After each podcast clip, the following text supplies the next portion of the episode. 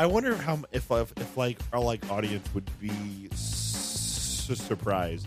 Not quite as not like like how often we talk, but like when we communicate with with each other.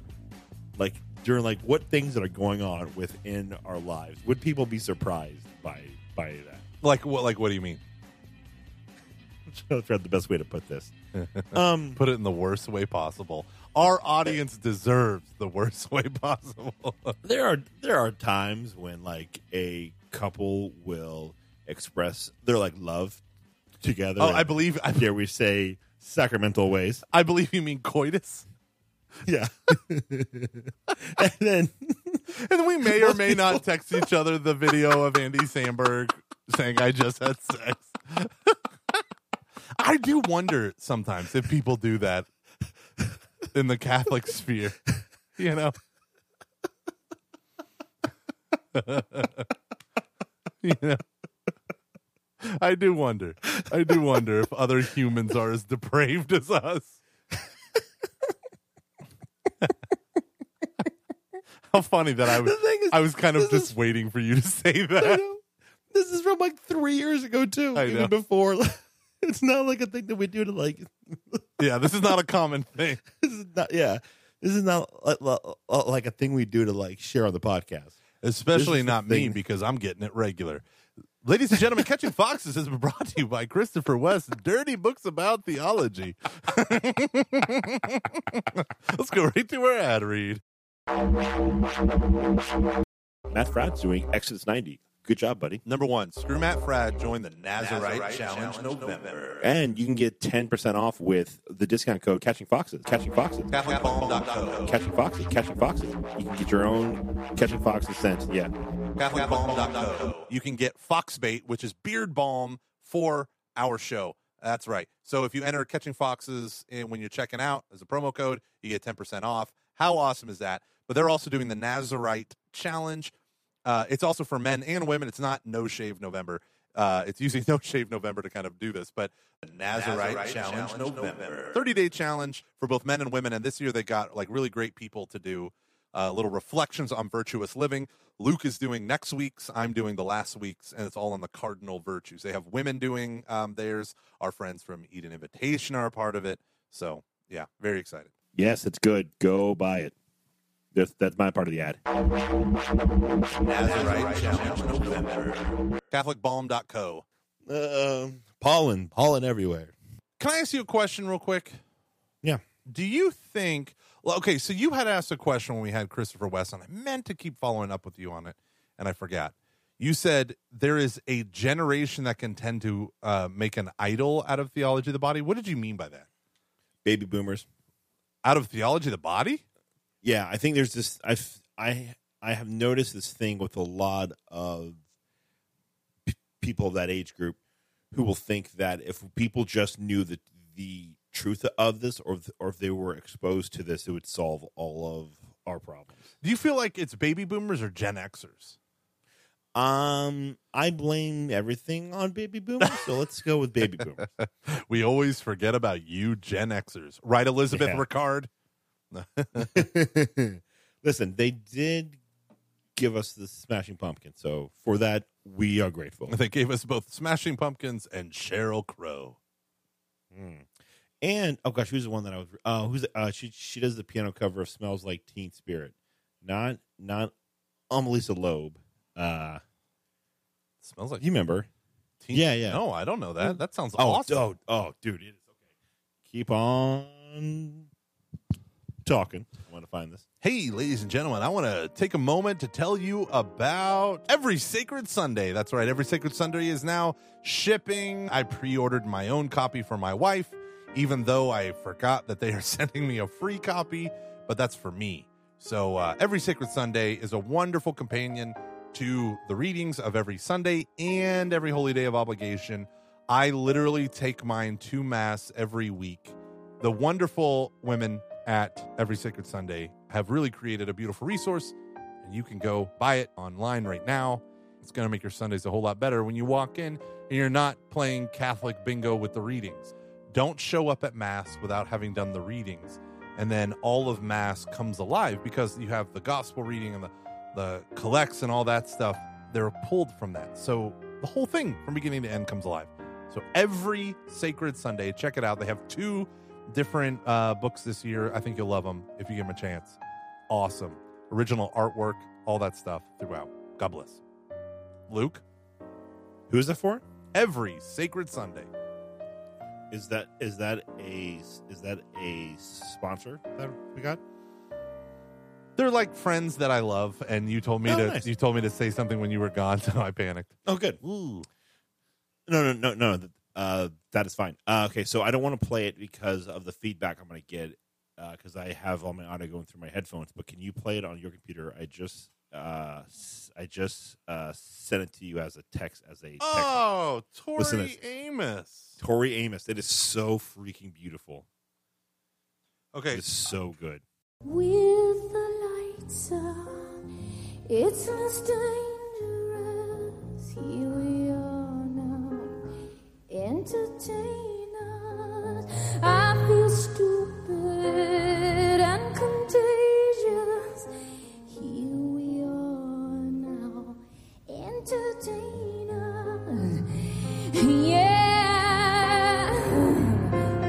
So good. Tori Amos is an I don't remember a lot of her other stuff, but I remember it being good.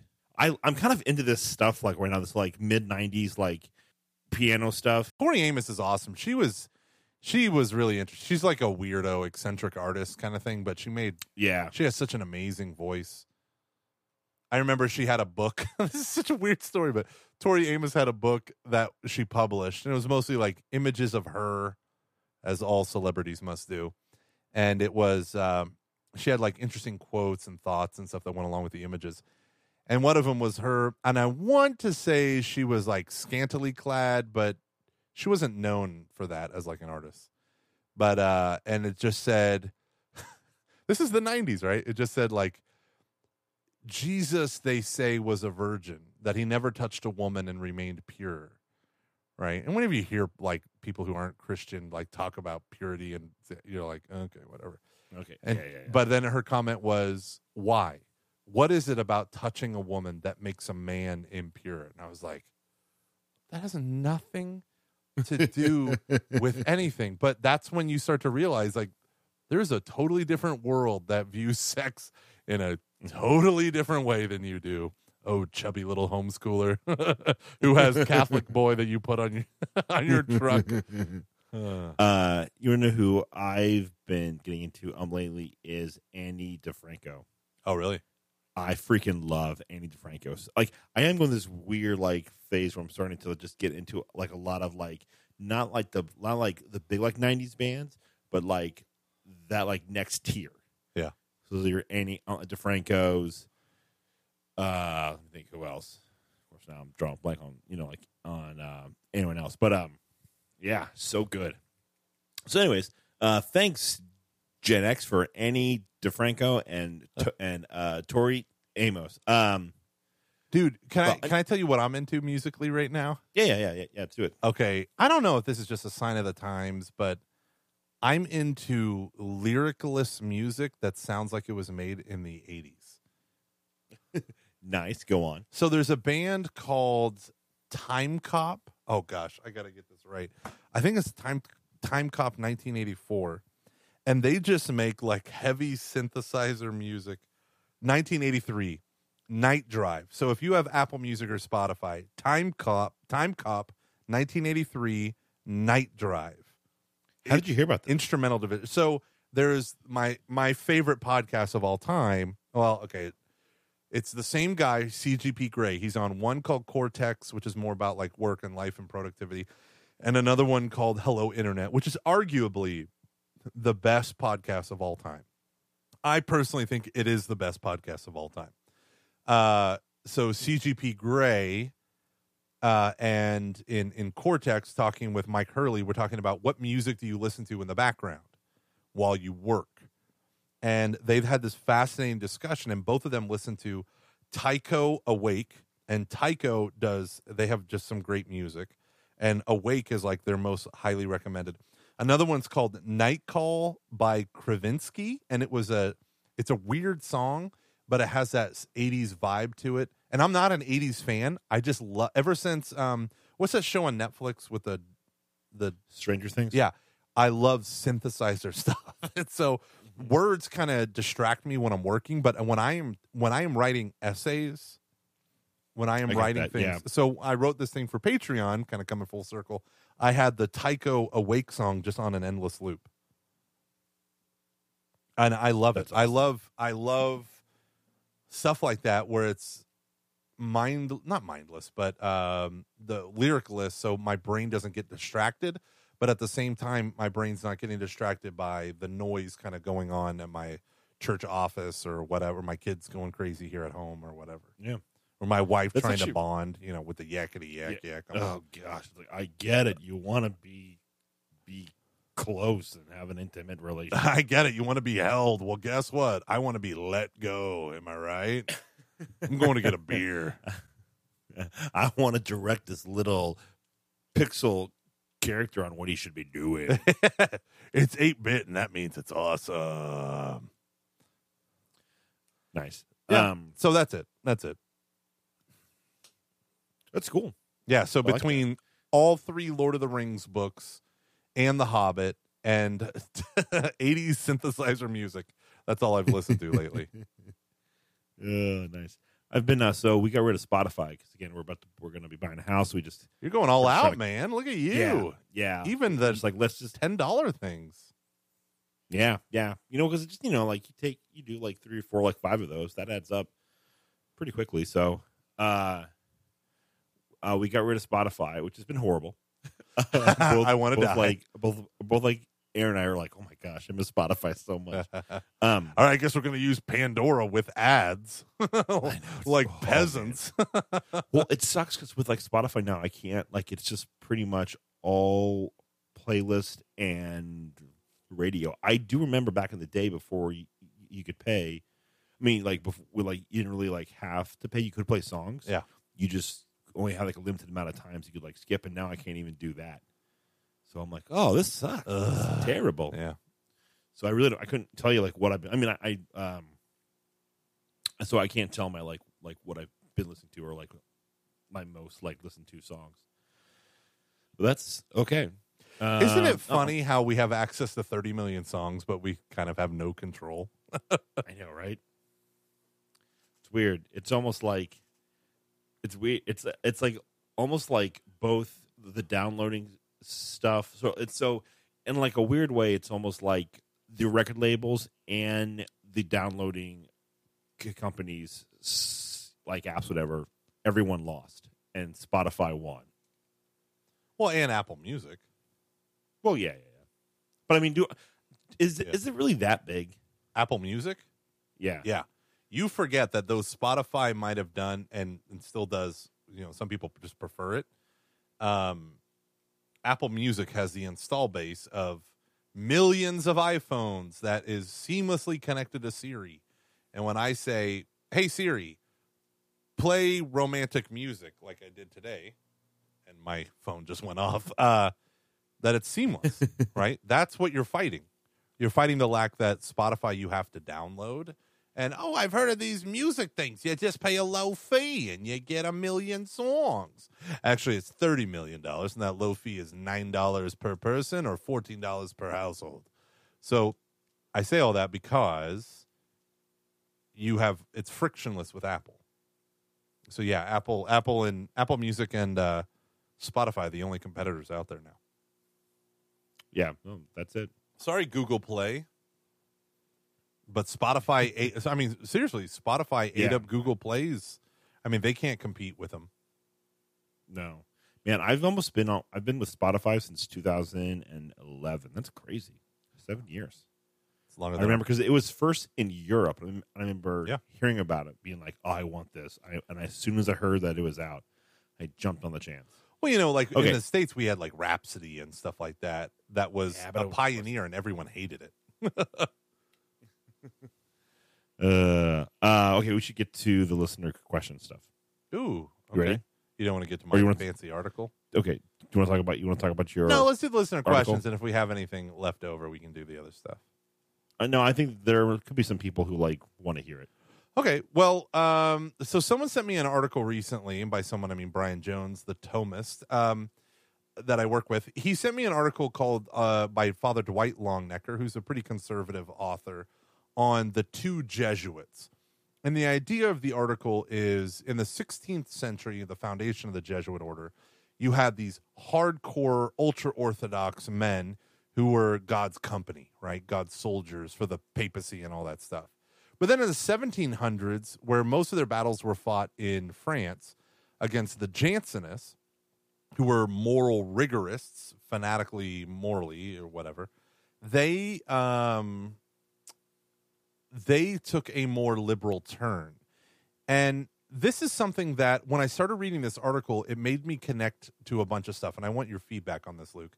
So the thing that it connected the most with me was so in the article it talks it has this quote from Hilaire Belloc, Catholic English uh, writer. Belloc. Yeah, where Hilaire says essentially, uh, did you say that like Balrog from Gandalf?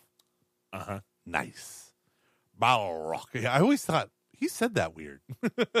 um, but uh, Hilaire Belloc basically says there's this this like desire for evangelization and the acceptance of the church, and in this particular case, Hilaire Belloc, as a historian, is talking about the 17th century Jesuits, saying that through their sympathy and other stuff with worldly people, their goal was above all to maintain the unity of the church, but at you know too high a price, right? So they were known as moral laxists, and there was a whole bunch of like political stuff that went in. But Father Dwight's article basically says, and that's one of the reasons why they were the Jesuit order was suppressed for a, a time. Not nearly the only reason. There's a whole bunch of stuff, but and immediately because I'm obsessed with Reformed Christianity, I read uh, one of the most brilliant books I think every Christian should read on the face of the earth, Catholic or no. Um, H. Rich uh, Reinhold Niebuhr's Christ and Culture, and we have talked about it before, and no one really gets connected to it like I am. But um, he talks about how the Gnostics were called. Basically, it was like this Christ and culture view, where the culture is great and Christ is right there alongside the culture, affirming its uh, affirmations. And um, he talks about how the how Gnosticism of its day was like what global warming or evolution is, right? It's like if you don't accept it, you're an idiot, right? Gnosticism was there's a good God, there's a bad God. The good God's pure spirit, the bad God's pure matter. And how hard it was for Christians to reject Gnosticism because you couldn't be a Christian and reject it. Then this article brought up a quote from Reformed pastor and theologian R.C. Sproul, who said, All heresy, as G.K. Chesterton once said, all heresy is like a single truth exaggerated, you know? So, like, you affirm Christ's divinity, but you not his humanity. You affirm his humanity, Yeah. but not his divinity. And then he says, he says, I would go one step further. I'd say almost all heresies in the church are born from a heart of evangelization, wherein you're Ooh. right. And he says it's you're trying to make the gospel appealing to people in the world so you might win them for Christ.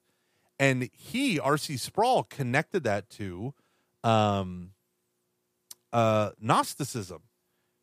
And I was like, oh, hey. So I'm watching this like a year ago and I'm or six months ago, and I'm like, oh wow, that's just like Reinhold Niebuhr's whole point in in the book um Christ and Culture, where he says this is Christ and culture. Christ like comes alongside culture, not Christ against culture, which is the world's going to hell in a handbasket, and Christianity is defined as like the abandonment of the world. No, here's the good stuff that the world's doing. It, it was really fascinating the way he said it. He said, "Come on, think about it. Like you're you're saying like you define what the essentials are to yourself, and then you say I'm going to evangelize the world, and I'm only going to compromise on what I think are the non-essentials." And that really hit me because when I began looking at Father James Martin and all the controversy that he's doing, you know, I, I mean, we had Father James Martin on the show. He's very weird. You know, we talked about how, you know, he has this very like kind of traditional spirituality, Our Lady of Lourdes and stuff like that. But then at mm-hmm. the same time, like we talked about this before, he seems to go right, very consciously goes right up to the line, hangs over it, but doesn't necessarily cross it. And so one of the things that bothered me about his Building Bridges book with the LGBT community in the church was the only Catholics he would emphasize are those who are distinctly at odds with the church's teaching, right? So he doesn't talk about courage or Eden invitation, which he should. He doesn't talk about courage. He talks about this other group. I can't remember, new something. And Yeah, yeah. and people have confronted him. They're like, why don't like there was some interview recently where like, well, what about groups like Courage? And he just like gets very like straight faced and says, well, that's another option, and then doesn't talk about it again. And now this is what I realize when you accommodate what you think are non-essentials. So he wants he advocates changing the catechism from saying intrinsically disordered to differently disordered about homosexual acts, not desires, but acts, right? He like most people would say, well, that's not like a big deal. Like intrinsically differently, like, yeah, it's not as precise, but it's also not like evil. You know, you're not saying but see, that's the point of accommodation. That's that Gnostic impulse, which is like, well, if we just we if we it's misplaced missionary zeal. If we just water down this one area, not mention this one area, change our language. I'm not changing the teaching. I'm just changing the language, brah. He's his, like that's the whole idea is like, well, we're losing. In the end, you know, if you say differently ordered, then you've annihilated the meaning of sexual activity. And so I'm starting to see these like crazy ass connections for my own faith and my own life. And then I realized him building a bridge and emphasizing what could only be called heterodox views of homosexuality coexisting in the life of the church. He's building a wall around groups like Courage, right? Right. If he's saying these groups who are who are gay affirming in every way, shape, and form, those who are celibate for the sake of the kingdom of heaven because they know they have these same sex desires, like he's he's he's basically saying they're wrong and that you shouldn't follow them. These are heroic people, right? Yeah, yeah, no, yeah. Um, I'm thinking. Well, I mean, th- this is my deal. Like when you begin to water, and and it's, I'm not just saying water down the gospel. Like I think Father James Martin really wants every gay person to believe in Jesus Christ as their Lord and Savior and receive Holy Communion. But I don't think he wants. And this is me, right? But just from what I've mm-hmm. seen of him, and he's a public figure, so we're allowed to talk about public figures. But my sense is he, by only emphasizing groups that refuse to emphasize and contradict church teaching, I think he's making a stand that his view of same sex people becoming Catholic is that they, you know, get gay married and, or, you mm-hmm. know, you know, like that the church comes along and accepts it. It's not the other way around that they accept the church and change their life. And Do you think? Yeah. Oh, sorry. no, no, no, go. Do you think what he could be doing is by trying to emphasize those groups? He's saying these are the people I'm trying to build a bridge to. And so when you take a group like Courage, and, and I'm I'm I'm I'm just I'm just trying to work this all out. So don't think that I'm saying that like Right. you're wrong and he's right. This is not what this is not what I'm saying. So hold off on like all the emails, everyone. Discussion. Um, yeah, yeah. Uh, uh, please allow us to just like have some thoughts. Um, by and I know that like, uh, I mean, I I am so impressed with everything I've heard about courage. I know a lot of people who are um, who are um, involved with it, both as either a uh, you know, yeah. I just I think it's great. I think it's very very great is he not trying to like emphasize them because they're catering to a, a specific crowd if, if if that makes sense like the people who are kind of all bought in on the church's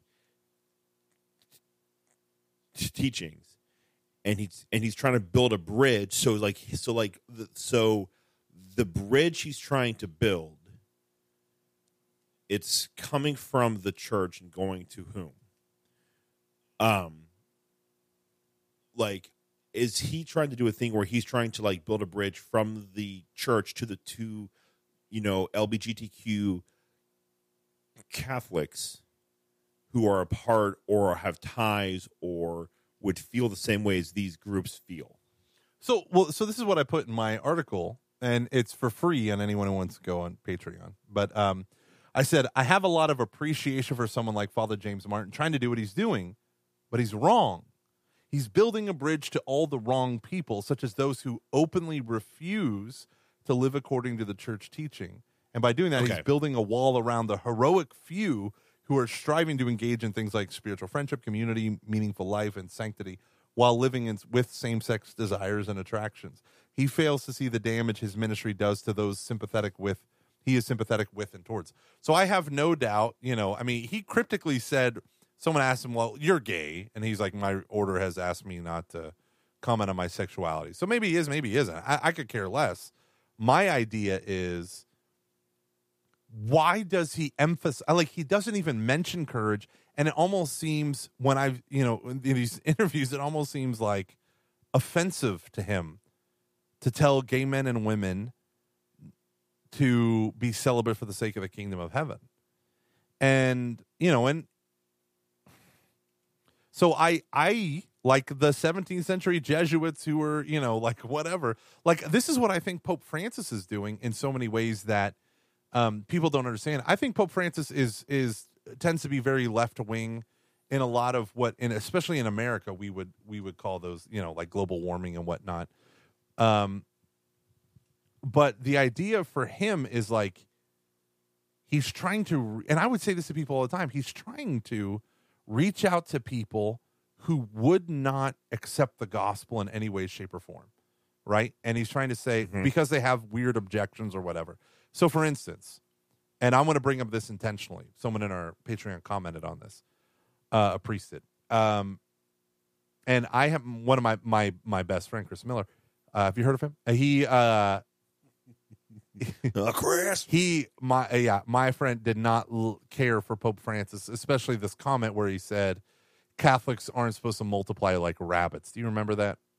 Yeah, yeah, yeah. yeah. Right. So th- to me, that wasn't controversial because it reflected Humanae Vitae, which talks about the legitimate spacing of children, not just the condemnation of contraception. And I feel like some people kind of downplay that there are some times when it's important to space children, right? And it seems like mm-hmm. there's a certain group of people mm-hmm. like have as many babies as possible all the time. And I'm Yeah. not doubting Yep. generosity towards God when it comes to kids, right? But I am saying that there is an appropriate, rational means of spacing, right? And our culture has adopted one. Well, Pope Francis said, you know, like, and the context was interesting. It was a woman who has had eight kids or seven kids, and her life was kind of on the line. And he told her, as Catholics, we're not called to multiply like rabbits. And it was a line that I know that secular people say. I mean, frick, it's in uh, Civil War, Marvel Civil War, where he says they were multiple, they were growing like Catholic rabbits or something like that. Like that's a well-known statement because Catholics condemn contraception, so we have more babies. Um, but so I thought here is Pope Francis defanging that objection and kind of throwing it with a sense of like, yes, secular people, I know you say this, and it's just not true. Okay, so that's one thing, but the the dangerous thing is you know when you're accommodating the world when you have to I'll just be rude and say it. When you have to shit on your own people in order to do it, right? Like that's never Mm. Yeah, that's that- never a yeah. good sign.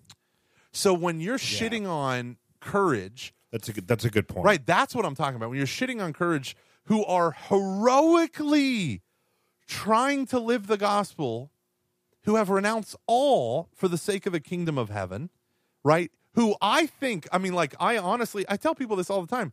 There, uh, there's a reason why I support Eden Invitation because I think these women are heroic models of sanctity. Hell yeah.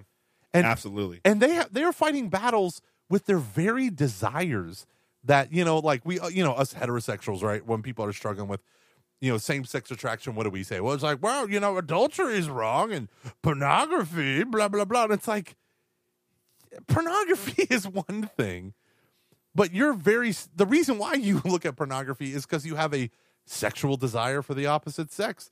They have a sexual desire for the same sex that they're always around right? So the idea is these are people heroically sacrificing carrying their cross doing this stuff that their entire culture if they want to go gay shames them. Oh you're backwards you're stupid you're self-hating.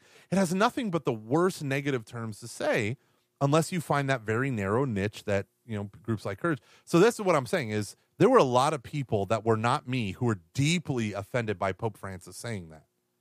Now, my best friend happens to have eight kids, and his wife's life, not on the line, but her physical health was, and they chose to do this.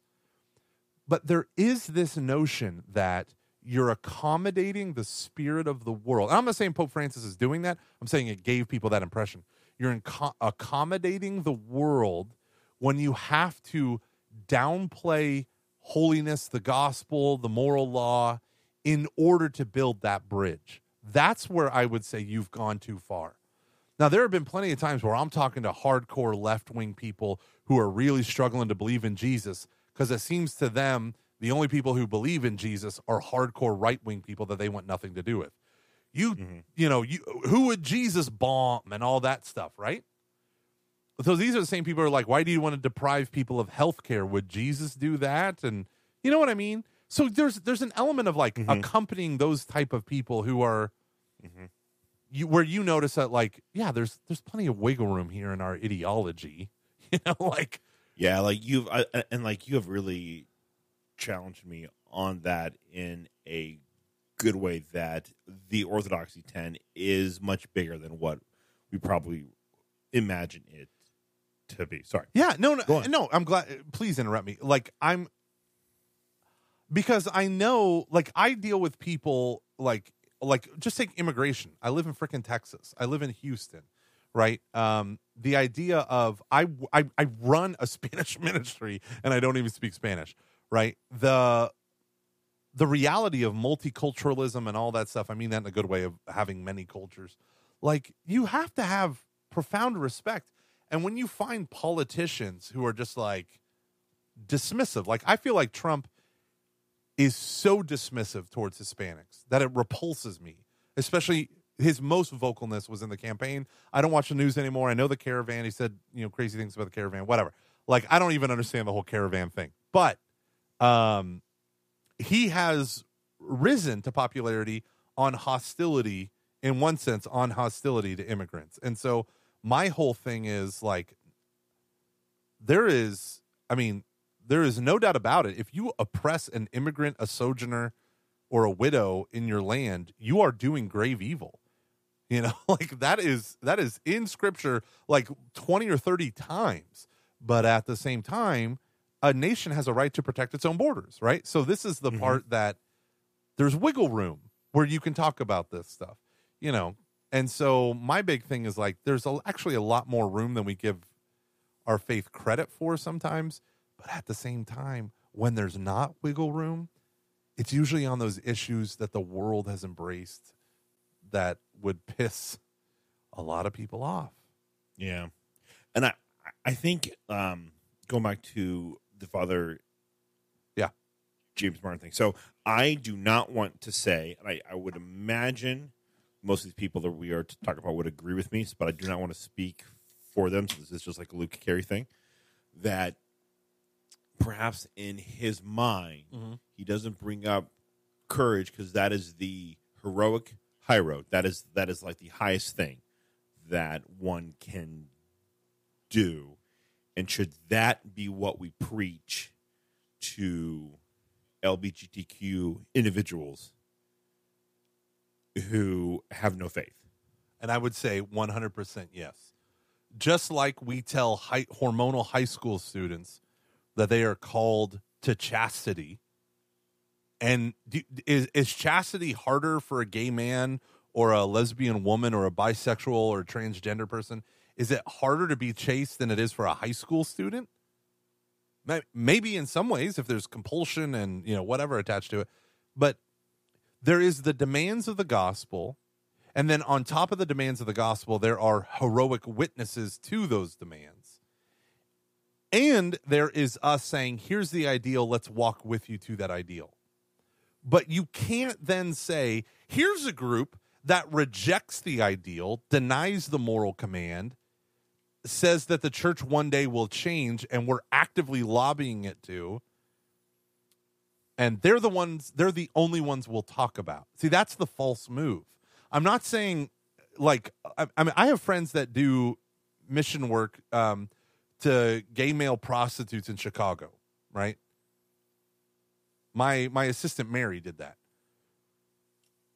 These men are not loved anonymously by some guy writing an op-ed in the Washington Post.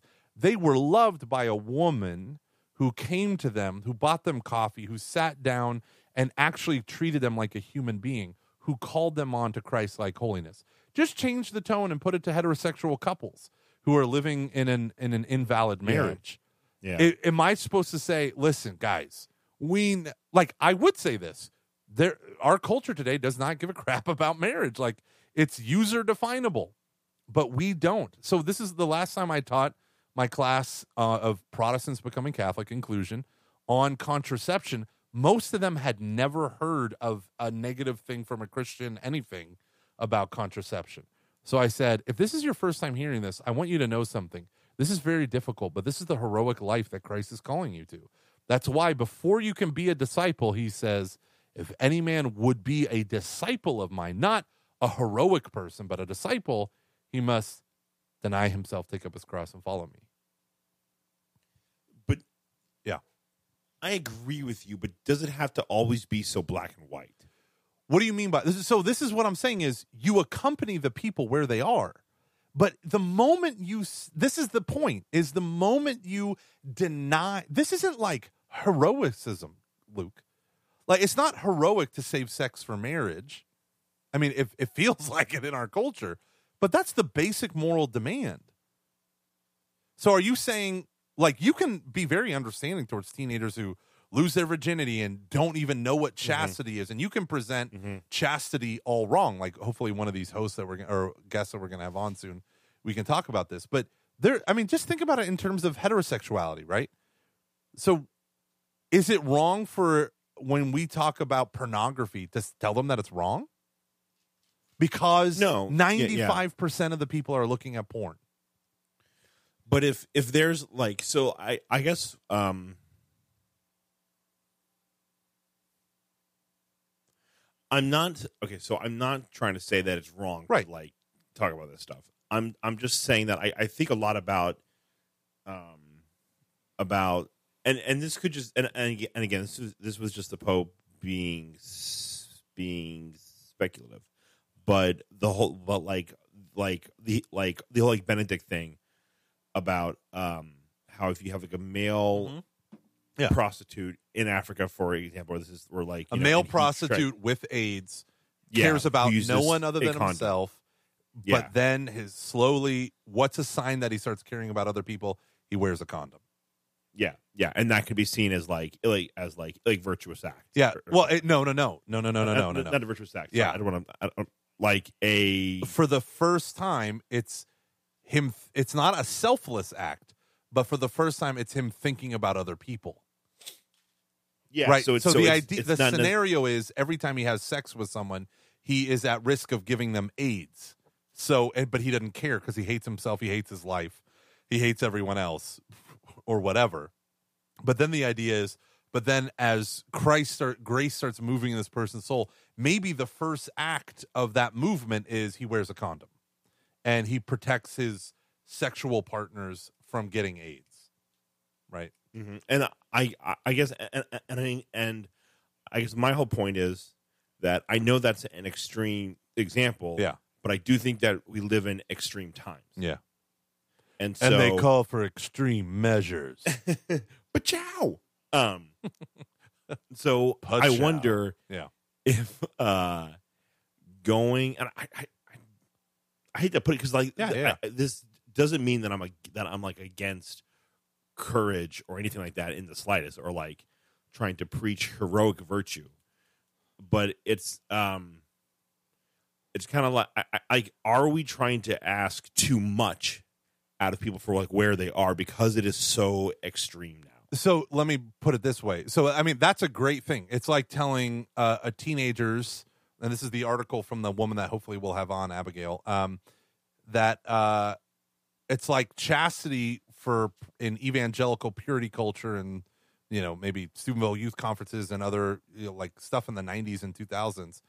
Everything in purity culture was placed on virginity, right?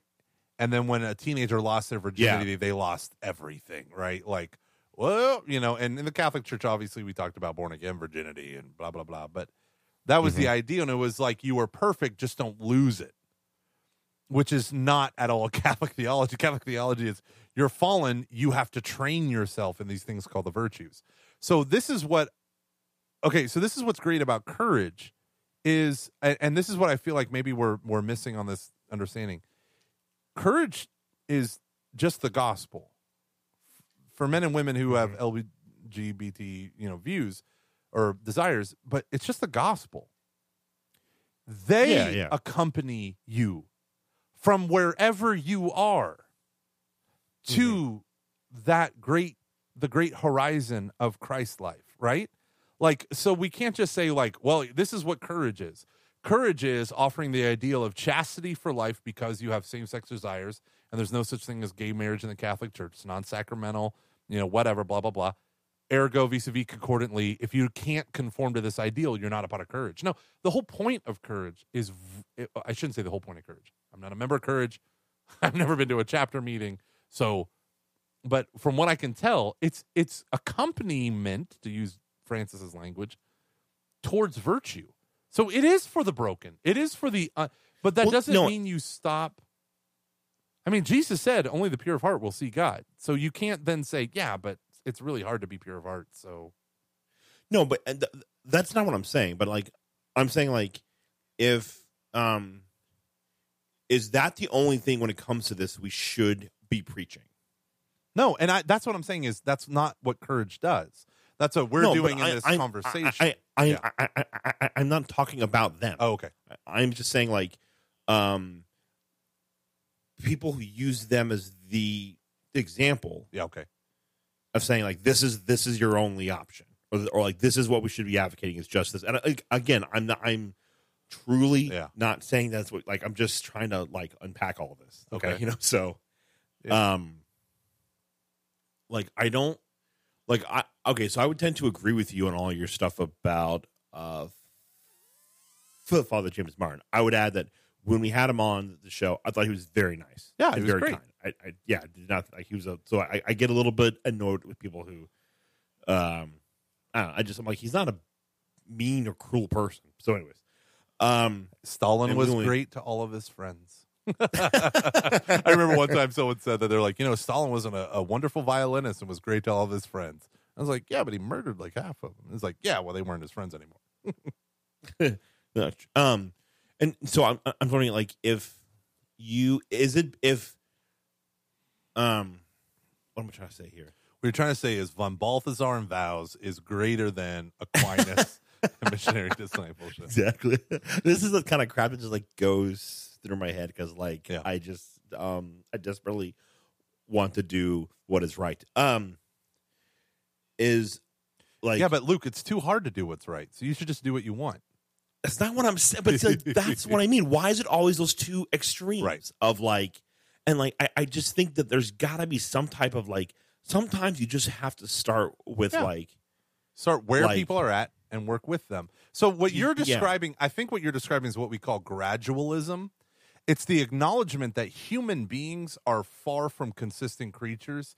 And even when we try to be consistent, we tend to take a really long frickin' time on that road to consistency. And so Mhm. there's this notion of in, in Catholic morality called gradualism, which essentially holds that like yeah, you shouldn't tell an alcoholic that drunkenness is a mortal sin. Not necessarily, because they can't abide by that. They're they're so overcome with this addiction that for you to walk up to them and to begin to make like to tell them where maybe they had invincible ignorance and now be like, well, you know, every time you get drunk, it's a mortal sin, and they're like, what, you know, and maybe they want to be a better person, but they're just not there yet in their addiction and their imprisonment. So mm-hmm. there is this thing called gradualism, which says like that that acknowledges what I tell my inclusion people. This is not between you and me. I just provide the classes. Your conversion is between you and God. I'm just here to make sure you're not sitting on any fence and your objections are answered. Like that's my role. So when it comes to things like same-sex attraction or any morality, and it's always about morality. It's Mhm. rarely about faith, but sometimes it is. Uh, my whole thing is like, you can't take a position of accommodation when it jeopardizes the gospel. And but you can journey with people in their walking the gospel. That's why you know Sherry Weddell has that great line: "Never accept a label in place of a story." Like, get yeah, to, but yeah. but how? But like that's what like I, Yeah. like I agree, but I think more often than not, like people demand heroic like virtue from the get go. Yeah. And I and like that's like that is my problem. oh yeah, yeah, yeah. yeah. I'm no, I, I would one hundred percent agree with you there. and like that's and, and so like i'm not because i think like you can easily say to a person who is you know let's just i'm gonna use this as the as like the overall example lbgtq who's Plus. like hearing the gospel message and is like okay i'm like willing to like walk down this road i just don't think the answer is to be like and here's the first courage meeting. Perhaps it is. Per, per- you know, like perhaps per, perhaps it is. But I, I think for a lot of people the answer just becomes it's it's almost and like i don't want to i don't want to get into the details. This is just going to be this like other is like other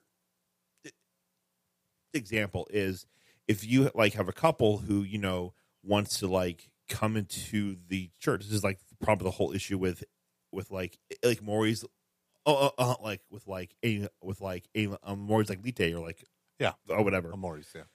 that you know if they um to just i think to expect them to go from um being together perhaps they have like a kid or two to now you can't have sex at all like to to go from like like from like where you are to like that overnight would be i don't know if that's like realistic Yeah. is that um is that uh, is that now can you like walk people into that yes but i think more often than not, our our little like you know Catholic uh, Catholic bubble we're in tends to uh, demand too much out uh, out of like out of like people, which is why when we do a lot of these like what we do like a lot of these uh, talks on like trying to on like you know like to kids about not having sex until they you know get married.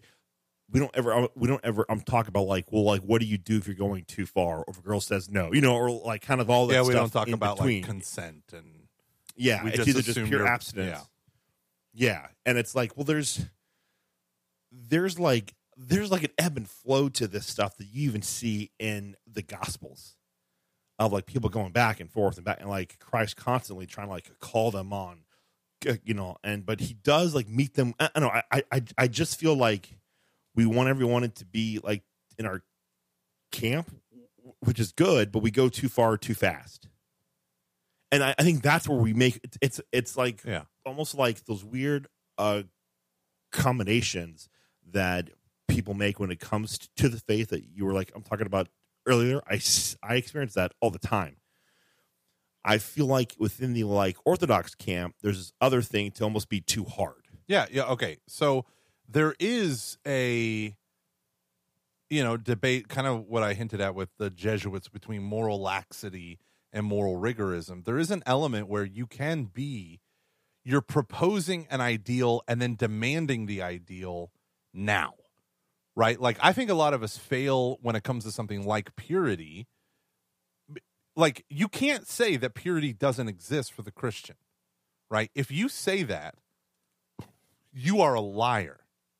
Okay. And you are presenting a false gospel and you will be mm-hmm. separated for all eternity from Jesus Christ because you Ooh. watered you that I mean this is not like this is not a So game we can play with the gospel. St. Paul is very yeah. clear. If you propose a false gospel, you are anathema. Right? Those are St. Paul's words is- in Galatians, right? You have proposed you're you are uh, St. Paul literally invented the phrase false brethren okay because of exactly people who water down or alter the gospel so we need to be very careful now the moral demands of the church are a part of the gospel okay and when i am bringing people into the so this is not an abstract thing for me this is something that i am confronted with literally every week if not every day I have these conversations that you're talking about with people all the time. So when people want to become Catholic and they're divorced and remarried, and their current spouse is not in the eyes of the church a spouse, I have to have the conversation about annulment and convalidation and all of those things. To and and I can tell you this: people who transfer from other parishes, those parishes out of fear are not having those conversations with people, and they're baptizing people or they're uh, sacramentalizing, giving them profession of faith and confirmation, Holy Communion to baptize Protestants who are in adulterous unions. Jesus is the one that came up with the standard, not Michael Gormley, not Pope Gregory the Great in the 500s, not Pope John Paul when he penned the theology of the body and he said, "You know what? Let's make it really hard. Let's show what like moral superheroes we are." Right? The this is Je- Jesus invented these demands of chastity, and so the church has abided by him in pain. Like I can't tell you. I mean, I literally have hung up, have had the phone hung up on me, and I have wept in my office, crying over the fact that I, you know, people are like, yeah, you know, I've been married three times, my husband's been married three times, but we really just want to come into the church this Easter, and well, you can't, you got to go through this thing called an annulment, and oh, that's bullshit. You just make that to make money, and you know, and I patiently explain. I'm like, listen, listen, I'm not like, come in, let's talk. Like, I am willing to Mhm. walk with people for a decade. You know, like I have walked with people for two years over this stuff. So let's say you have a validly married couple and one's becoming Catholic, and then they learn about the church's teaching on contraception. I tell them point blank, like, like, listen, I know this is hard, and if you want to talk about it, let's talk about it some more. And but I always tell them, but this is this is what you're agreeing to when you're saying I I believe and profess all that the Holy Catholic Church teaches, believes, and proclaims to be revealed by God. Like this is a mm-hmm. part of the deposit of faith. You can't separate it. And my like like I agree. I agree 100% with what you said. There are plenty of times where we as Catholics who kind of have bought in and are more advanced in spiritual maturity demand that level of spiritual maturity out of everyone. And I think that's bullshit and especially morally. And you know, Bishop Barron talks about that where it's like we're talking about the infield fly rule, someone who doesn't know the game of baseball. And I do think it's about proposing the kerygma and letting them see who Christ is and all this stuff. But you know, there's this great um, Catholic moral uh, moral theologian named Livio Melina. He teaches out in Rome, and he says one of the things that Catholic priests do is they hide the moral teachings from Catholics by only focusing on the kerygma. And so you're saying Yeah. like, come believe in Jesus, but I'm not going to tell you the type of life he wants you to live.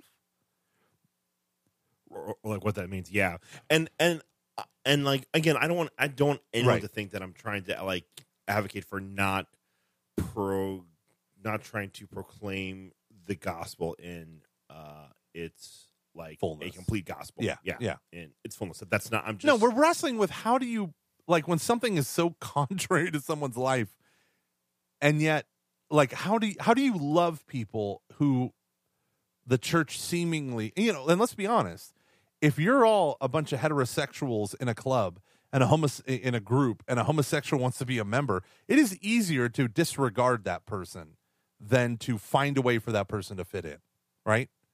And Mhm. in a lot of ways, that's what Father James Martin is kind of calling foul in the Catholic Church, right? Like, you know, common decency, morality that endured in the United States of America was very anti-gay, and most gay people were, you know, hidden from view. You know, the love that dare Yeah. not speak its name. And- and, I don't think he's wrong about No, that stuff. no, I don't either. I, I think a lot of the problems that he points out, I guess what so like what I don't agree with is are a lot of his answers. I do for the most part agree with his um Questions? questions. Yeah. You know, of like we're not doing enough. Yeah, like when And the uh when the the shooting happened at the the gay nightclub um that I can't think of right now in Orlando.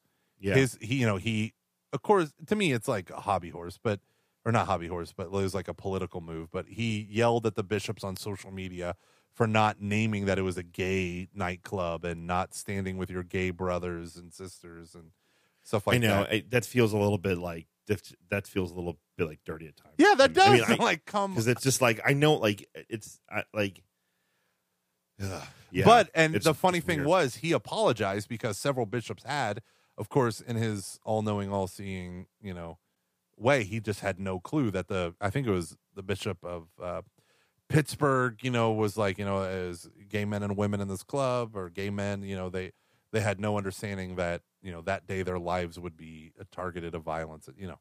So Yeah. there were those, and he and and then Father James, I think, came out was like two days later and apologized and corrected, but it's still not enough, you know. So I mean, I'll say that, like you're right, he is. It is very easy to ignore a marginalized group, and we, if you just say, "Listen, go fix yourself," and then you can be a part of us, whether that's celibacy or you know, you know, conversion therapy where you're no longer gay, pray the gay away, right? Like I, I think me and you are totally in agreement there. I'm just trying to look around these edges where you know, where even in my own life I've s- softened the moral demands of the church because not that I've like not said them, but like I've not brought them up in areas where maybe they're relevant because I'm afraid to alienate someone from Jesus so quickly. You know? Yeah. Well, do you think there's this rush to get them to communion? Like, do we like? Do we? Do we rush this? Uh, uh, I, yes and no. I was gonna say, Right, oh I mean- yeah, but But, but, like- I've talked with people who, Like, have- no. Be, yeah, go. Well, because there are times where it's like this is a little bit long, right? You know, Yeah. like, like, Yeah, I just met a guy yesterday who's been in RCIA for like two and a half years, and he's already baptized Baptist. And I'm like, so you're not in you're, like they just need to get their marriage blessed in the or you know whatever convalidated in the Catholic Church, but they don't have any like marriage impediments other than that. And he's been in RCIA for years, and I'm like, Yeah. why are you not bap- uh, already brought into the church? And he's like, I've been in this program forever. It's like, But like, yeah, Yeah, like like I, we don't see a lot of and like look like I mean especially as like it relates to um LB LBGTQ issues. This is something that's very very like personal Yeah. for me for a Right. whole bunch of reasons. Right, right, Uh, right. So I, that I'm not going to not, that I'm not going to go into right now, but like you know, this is like family and friends. So yeah, um absolutely. uh there's this part of me that's just like I would rather do something where like if they're interested and they want to be around what we are doing instead of trying to like get them to like um get them quote unquote like into like full communion as fast as we can can we go slower with this can we like yeah. You know while, while like like while presenting like the gospel and all of her and all of like her like demands but not just being like i i, I- don't know like it's Yeah. just it's i feel like we expect people to become st paul so fast Yeah, no, where it's just like And you're I- blind and then you're on fire yeah, and I agree. that's just not reality yeah, I agree. I agree with you there. But I I will say the the point of my article was I'm not seeing that approach from Father James Martin. The point of my article was not Yeah, Father James Martin. The point of my article was yeah how easy it is to slip into this out of sympathy and accommodation. How easy it is to take to go from Pope Francis's accompanying into accommodating, where you take the gospel yeah and make it palpable to a world that doesn't believe. You make it carnal. You make it, you know, appealing Mhm. to a right. It's it's all the wrong things about youth ministry that me and you have talked about.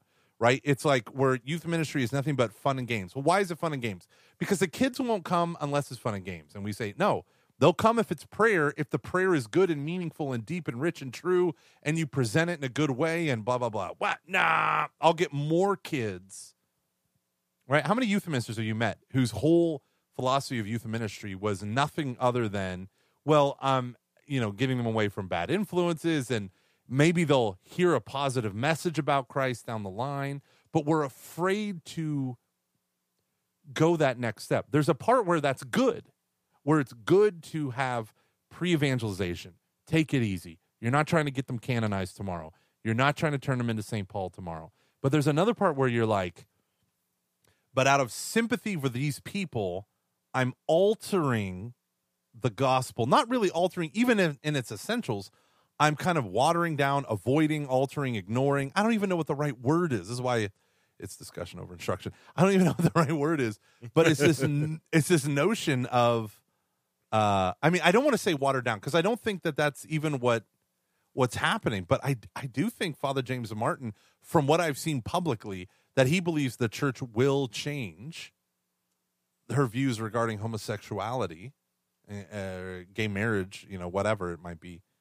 And he is just emphasizing those groups that are positive and gay affirming, but also Catholic affirming. It's like, for the sake of the unity of the Catholic Church, we will downplay intrinsically disordered and just call it different, differently ordered. Yeah. And it's like, yeah, Yeah, but if no, you call it differently ordered, then you've obliterated the nature and meaning of sex.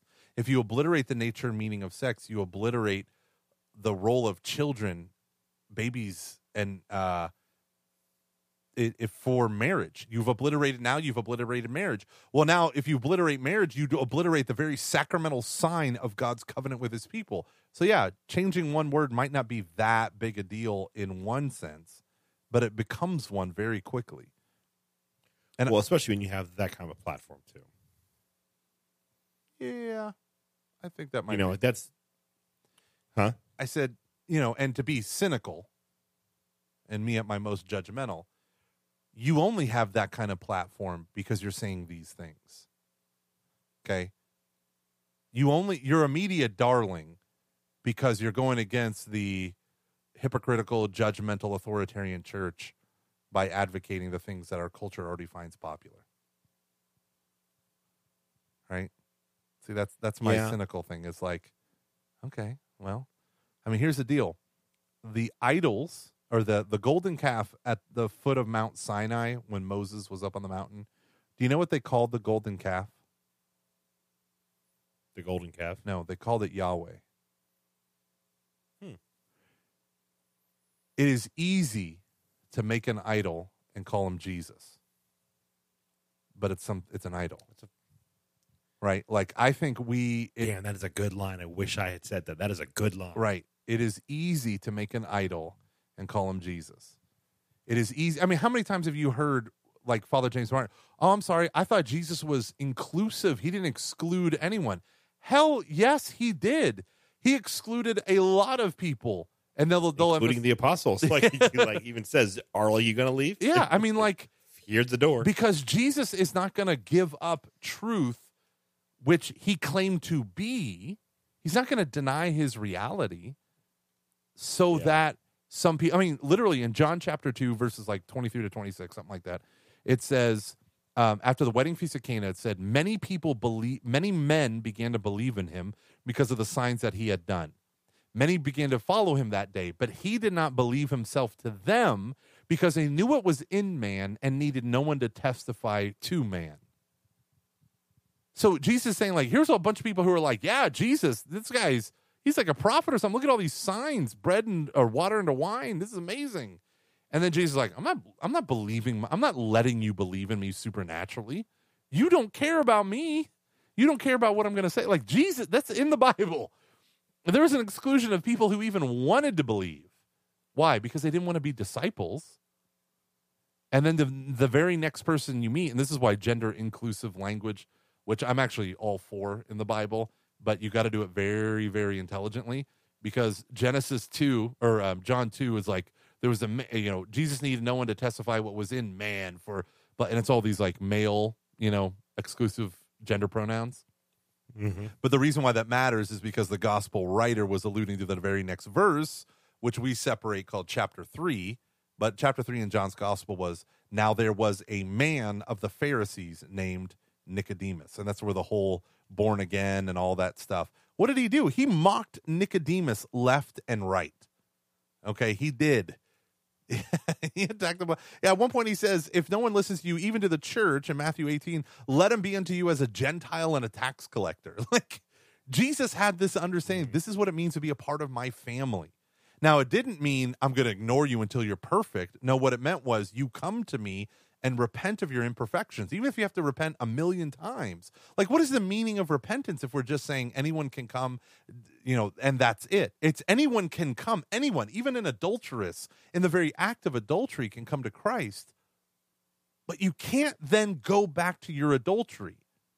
He didn't say, Is anyone here to condemn you? No one, sir. Good. Neither do I condemn you. And then just walk away. He said, Go then and sin no more. You can't have one without the other. It's almost like the conservative side, quote unquote conservative, or the rigorous side says, you know, go and sin no more, right? And then the with the the impossible ideal, but then the liberal side says, "And there's no one to condemn you," and leaves off that last part. It's like I'm not here to condemn you. I'm here to liberate you. The conservatives like, man, forget or rigorous, forget about that. They should pull themselves up by their own bootstraps. Well, their bootstraps are broken. That's why we need a people together suffering through this stuff. That's why we need groups like Courage. God, I am on my soapbox. no, no, it, it- this is like this is real. I mean, again, I really, really hope that people don't think that I'm saying like we shouldn't be. I don't think anyone courage. thinks that about. Okay. I don't think anyone thinks that about what you're saying because I speak for everyone, as well as It's the just very- LGBT community.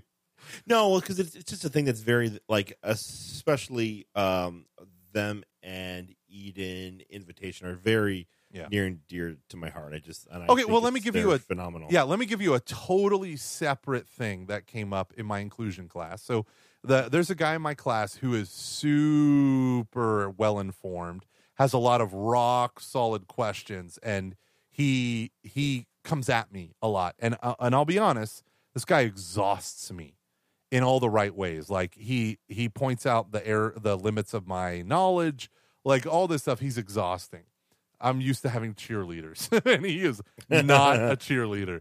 And I'm sorry. What you don't like this, and you're not gonna like buy me beer? Away with you, sir. you're not going to support me on Patreon, but um, so but me and him have a, a Protestant pastor that we mutually love named Andy Stanley. I remember watching a sermon from Andy Stanley that kind of like finished it for me, kind of broke the romanticism that I had um, when he talked about Acts chapter 15, the great council of the apostles, um, deciding the issue of Gentiles becoming Christian, right? And they basically the whole thing was do they become Moses followers in order to be Jesus followers, or is it something else? And so the the conclusion of the council was okay, well, this is what they can't do.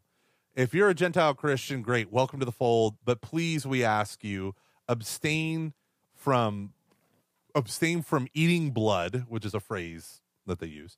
Um, we'd say drinking blood, but abstain from blood, uh, from meat offered to idols, right?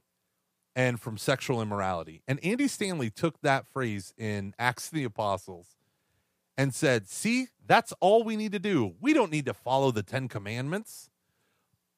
This is just like, Mm. why do we create all these barriers to people? Oh, you got to get your life right. You got to do this. You got to do that. That's not what anyone's asking.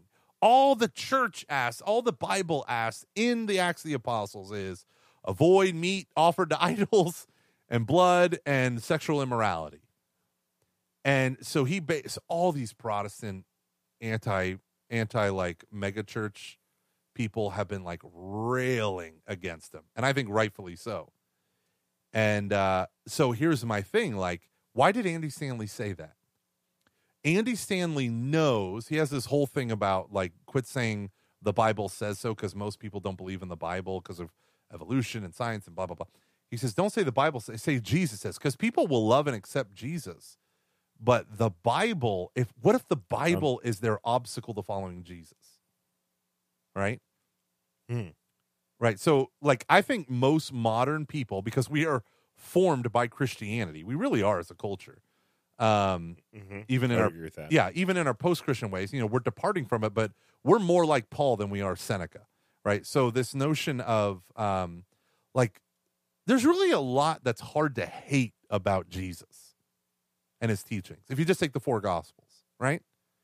And so this Andy Stanley's whole thing is like I can convert a lot of people if I minimize the Old Testament.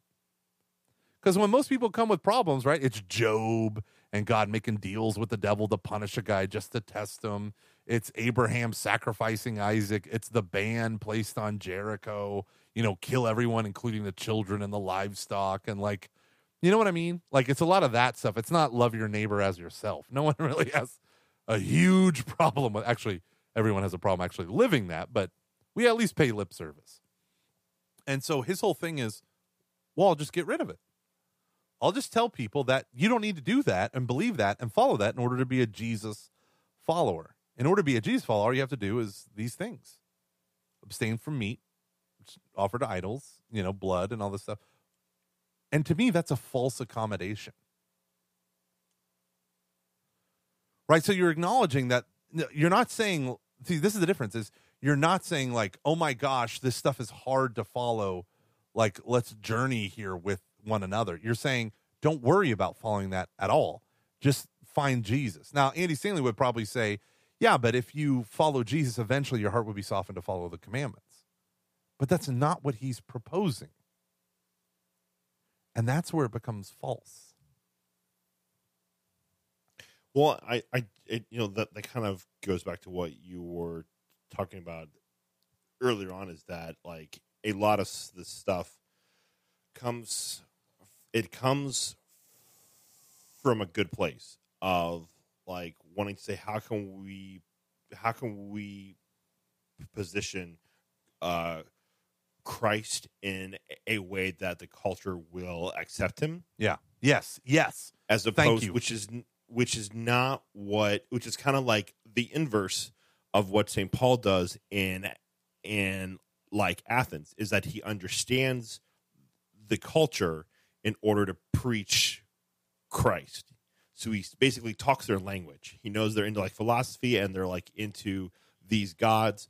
I'm going to speak in those in those terms as opposed to um so it like he comes from the place of Yeah.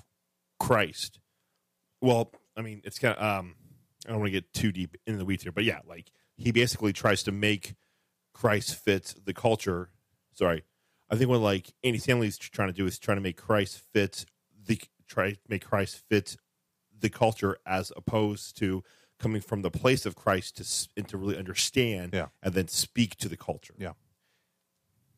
Yeah, I mean, you can. I, I, I, we don't think cultures are so evil that there's nothing good in them, and so or so good that there's nothing evil in them, right? So when you become accommodating of the culture, like I, I love this one podcast where it talked about how so uh, morally the church kind of connected with the left wing in terms of immigrants' rights and refugees and all this stuff, but then all of a sudden it found itself being uh, taken to train stations that it was not at all planning on going to, which is like you know gay rights and you know blah blah blah, uh, you know annihilating of traditional marriage and all these things. But the church kind of got along for the ride, and but some of the church people were for that. But the idea is who is accommodating themselves to who, right? You know, this is the criticism of like uh, Vatican II's Lumen Gentium or Gaudium et Spes. We, we always joke that Gaudium et Spes is the most optimistic document in church history because the church fathers, in a way, my only problem with Vatican II, which is next to nothing, is the church fathers of the Vatican Council were so optimistic that they they were opening the windows to the church or to the world of the opening the windows of the church to the world. And as one commentator said, but the world didn't care about what the church had to say. You know, it's like, hey, thanks for opening your windows. Just become more like us, and then you'll be fine. You know, and it's like, is that what we're doing? When does that become not evangelization, but a misplaced missionary zeal, and it corrupts the very gospel you're trying to preach? You might Yeah. say, well, what about inessentials? Just get rid of the inessentials. One of our commentators and said that, and it's like, yes, but w- we can't just say, well, this is inessential, like priestly celibacy. You know, the common argument is, well, it's a tradition and a custom, not a capital T sacred tradition. Like you could change. It's like, yeah, but for you know 1800 1900 years priests have been celibate in the west that's a pretty significant thing and these secondary things that we can change sometimes those secondary things exist to preserve the primary things and have entered our faith because they preserve they needed to be there to preserve the primary things But because we're ignorant of history, we don't know, as Chesterton says, we don't. It's not that we don't know what we're doing; we don't know what we're undoing. And so, by uh, getting rid of priestly celibacy, the argument is you you might be causing a whole host of things that you're not paying attention to. Yeah. What's really interesting is that you experience that in sports all the time. So, What, what do you mean by example. Yeah. Okay, so everyone gets really annoyed um, uh, with uh, with soccer and penalty kicks, and so especially during the World Cup, because when you get into like like like knockout rounds, everyone is exhausted. They've been playing since like the fall. Now it's like you know, I mean, they, they've had like a you know, they they're just like tired legs. And so if you if you uh, if you have a if you have a tied game, then they have to play a half hour af like after that. Hardly ever does it feel like you actually have a winner. Then you have to then because they're just like two. they're just like too exhausted, and so then it goes to penalty kicks, which is where everyone like you ha- have like five shots on goal, and it's and it's incredibly boring. And it's just kind of it's kind of like a crappy way to win because it's pretty much luck for the most part. Yeah. Um, for for the most part. Um, so w- what everyone always kind of wants is like, why don't we just have like the golden goal, where the first team to score in in overtime wins. So, but the, the like issue is that they've had that in the past, and what like happens is it's very boring because everyone plays defensive. Oh. And so what which and so like what you want is people to like attack and like because that's like fun soccer is where people uh, uh, like like high intensity fast stuff.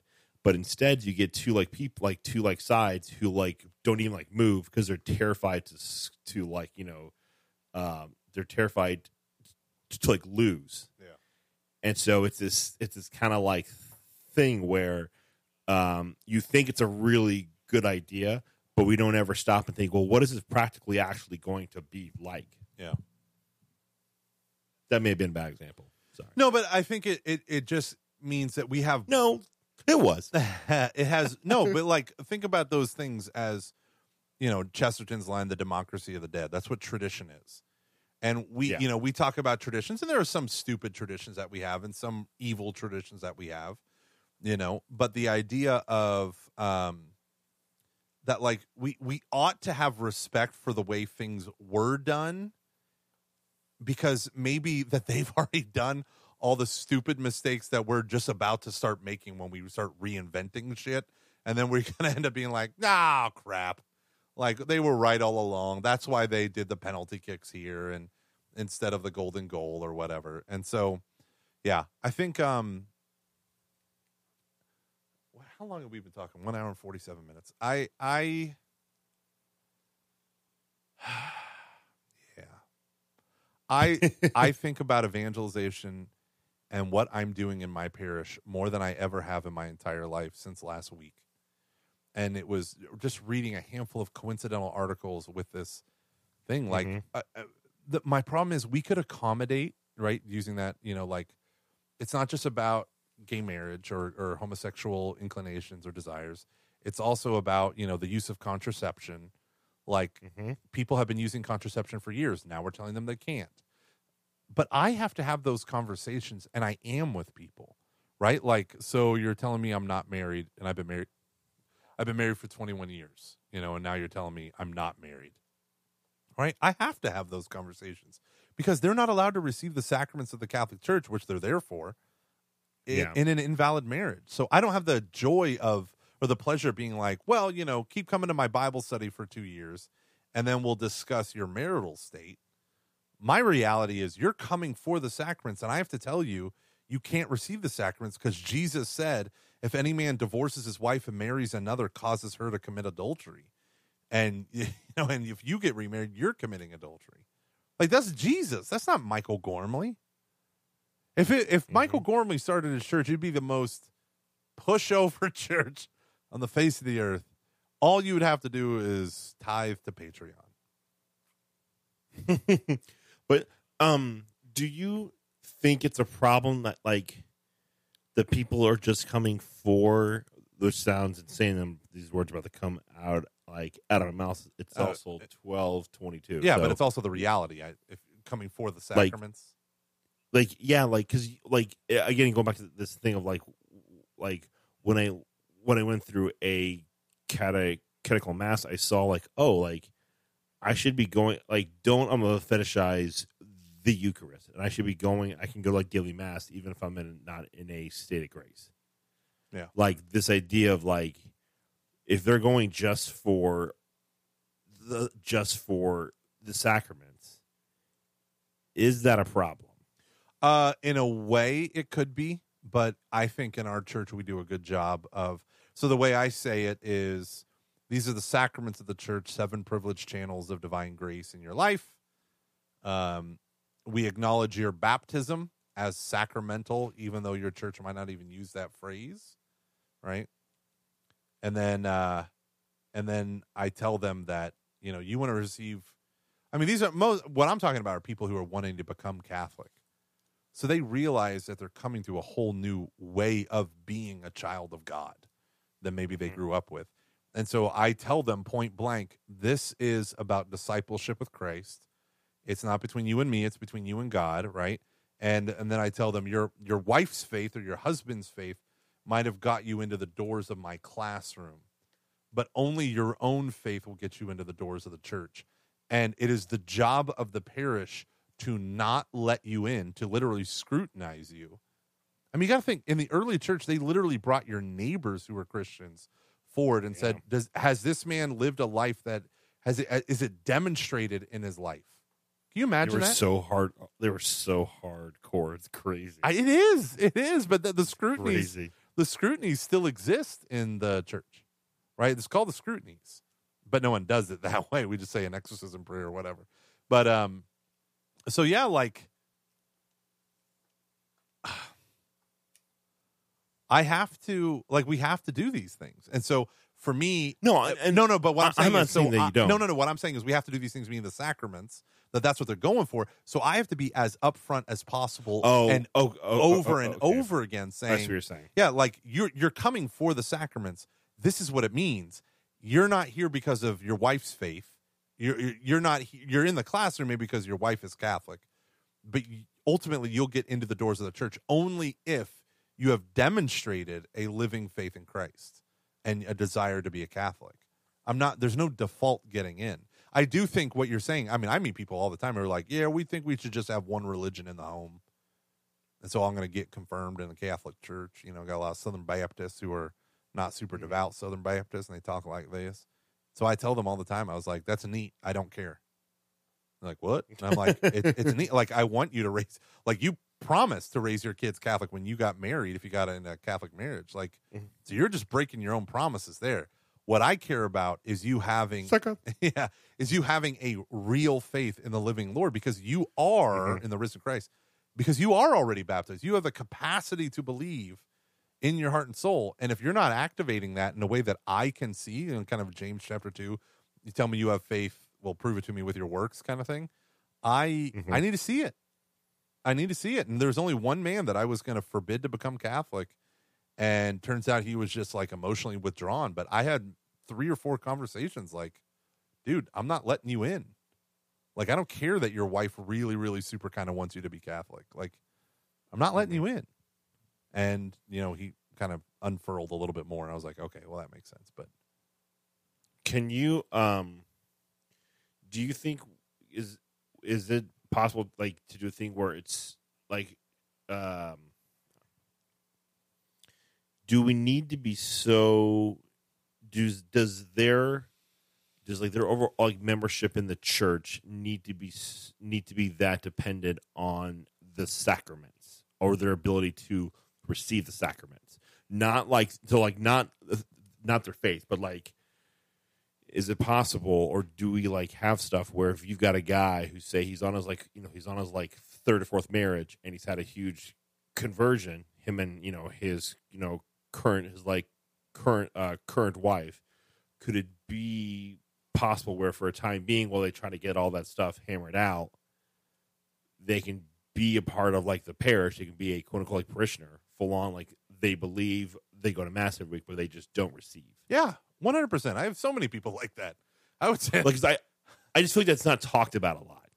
Am I wrong? It's uh, it's, it's also late and I'm tired. No, So- no, no, no, no. You're not wrong. I mean, I tell people all the time, come to our Bible studies, dip your hand in the holy water. Like, come on, like, be a part of our parish life as you're awaiting your annulment and convalidation to come through Yeah. or whatever. Oh yeah, or or like while or like you know if if you are the practicing, if you know if like you're if you are like an LGBTQ person who like is practicing, like sorry that like you know like acts out or whatever, and you're kind of like interested but you're not really sure, but just to be a part of like the parish, you know, I, I just don't feel Yes, like I don't yes. I oh, feel Oh, I like there's yeah. not a lot of that that that emphasized within the within the AIM American Catholic Church. It's always all the or nothing. sacraments first, and then like once you're able to like receive those, Yeah. enter in, then you're a part of everything else. Yeah, I think I, I think that's right, but also there's a large part of Catholic life where so many people, because of divorce and remarriage, are not participating in the sacraments, but they participate in other aspects of parish life. I've known plenty of people like that. I've known people that when they go through RCIA, their best friends would be like, "I didn't even know you weren't Catholic. You do everything," you know. Yeah, But they no, and, and I think yeah, no, and so I I uh, I don't know how to say that without it coming. I mean, just think about it, right?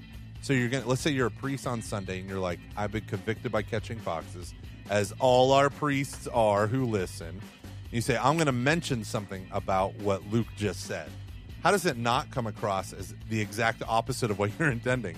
Listen, are you gay, straight, uh, you know, in an irregular marriage, bisexual, transgender? You're acting out, you're engaging in sexual promiscuity or whatever, but you still want God in your life. We want you to be a part of our Yeah. parish. I mean, you can't receive communion because you're not in the state of grace. But because we- you're a heathen. but if you want to, Right. So, Yeah. you know, but like, and then you hear a cultural message, which is they're just haters and bigoted and they don't understand what it's like to have these desires, which I'll be first to admit I don't. I mean, Mm-hmm. I'm assuming it's the exact same thing of having heterosexual desires as the inverse, but I've been told that's not true by a gay man who said, You have no idea what you're talking about when I said that one time. So uh, that was me trying to be accommodating. Turns out I'm an asshole. Um, it's like when it's I, the AMDG way. it's, it's like when uh oh I was watching Saturday Night Live. This skit of shit. What, oh, I ruined it. Fat kid, fat guy, actor, funny, McLovin movie. What is his name? Jonah Hill. Jonah Hill acting like a six-year-old Jewish kid. I, I watched that the other day. That was so freaking so funny. funny. But when So the funny. when the black waiter comes, he's like, "Brother, I'm down with the struggle. I get it." Like, oh my god, I'm six. I'm six. I'm this many. But um, but you know, so funny. right. So the idea, of yeah, I feel like we beat a dead horse. I'm so tired right now. Um, but just to let you know, Thanks I- for your listener question. oh shit.